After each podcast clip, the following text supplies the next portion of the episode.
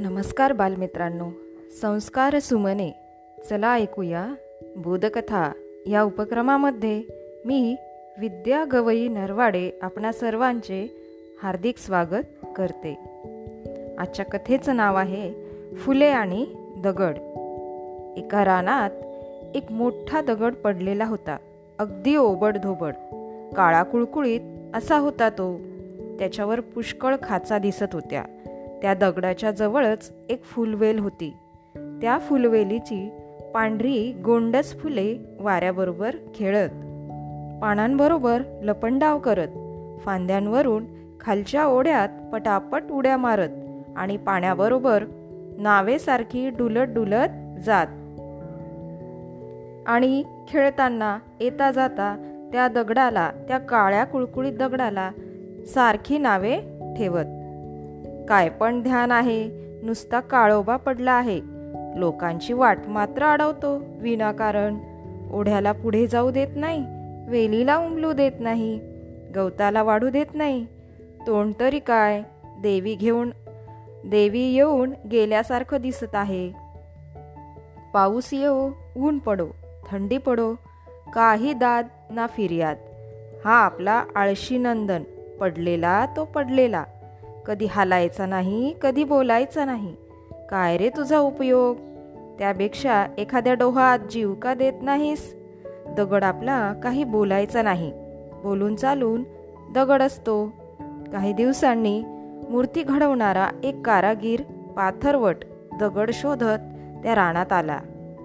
त्याला तो दगड दिसला. त्या दगडाला पाहून कारागिराला फार आनंद झाला.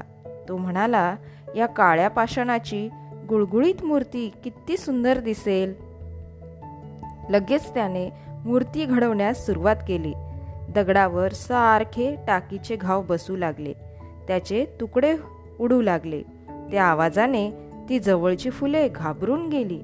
त्या दगडाचे हाल पाहून त्यांना वाईट वाटले. ती म्हणाली या आळशाला काही भयंकर शिक्षा काही दिवसांनी पाथरवटाने त्या दगडाची सुंदर मूर्ती तयार केली. ती सुंदर मूर्ती पाहून फुलांना आश्चर्य वाटले. त्यांना वाटले दगडात लपून बसलेला माणूसच बाहेर येत आहे.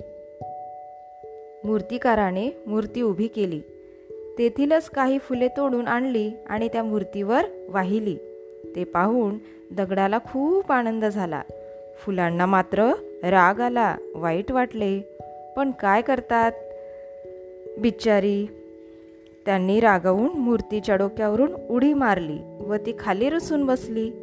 दुसऱ्या दिवशी मूर्तिकार व गावातील लोक ती मूर्ती गावात नेण्यासाठी तेथे आले.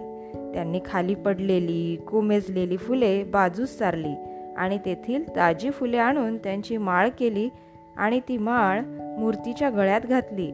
त्यांनी वाजत गाजत ती मूर्ती गावात आणली. त्या दगडाला हसल्याबद्दल फुलांना फार पश्चाताप होत आहे. पण आता काय उपयोग? त्या चुकीबद्दल त्यांना आता दररोज दगडाच्या पाया पडावे लागते. उबडधोबड दगडाच्या रूपाची निंदा फुलांनी केली पण त्याच दगडातून मूर्तिकाराने सुंदर मूर्ती साकारली आणि मूर्तीवर फुले वाहिली. तेव्हा फुलांना पश्चाताप झाला. कुणाचीही निंदा करू नये बाह्य रूपापेक्षा आंतरिक गुणांचा विचार करावा अशा प्रकारचा बोध देणारी ही आजची कथा होती. धन्यवाद.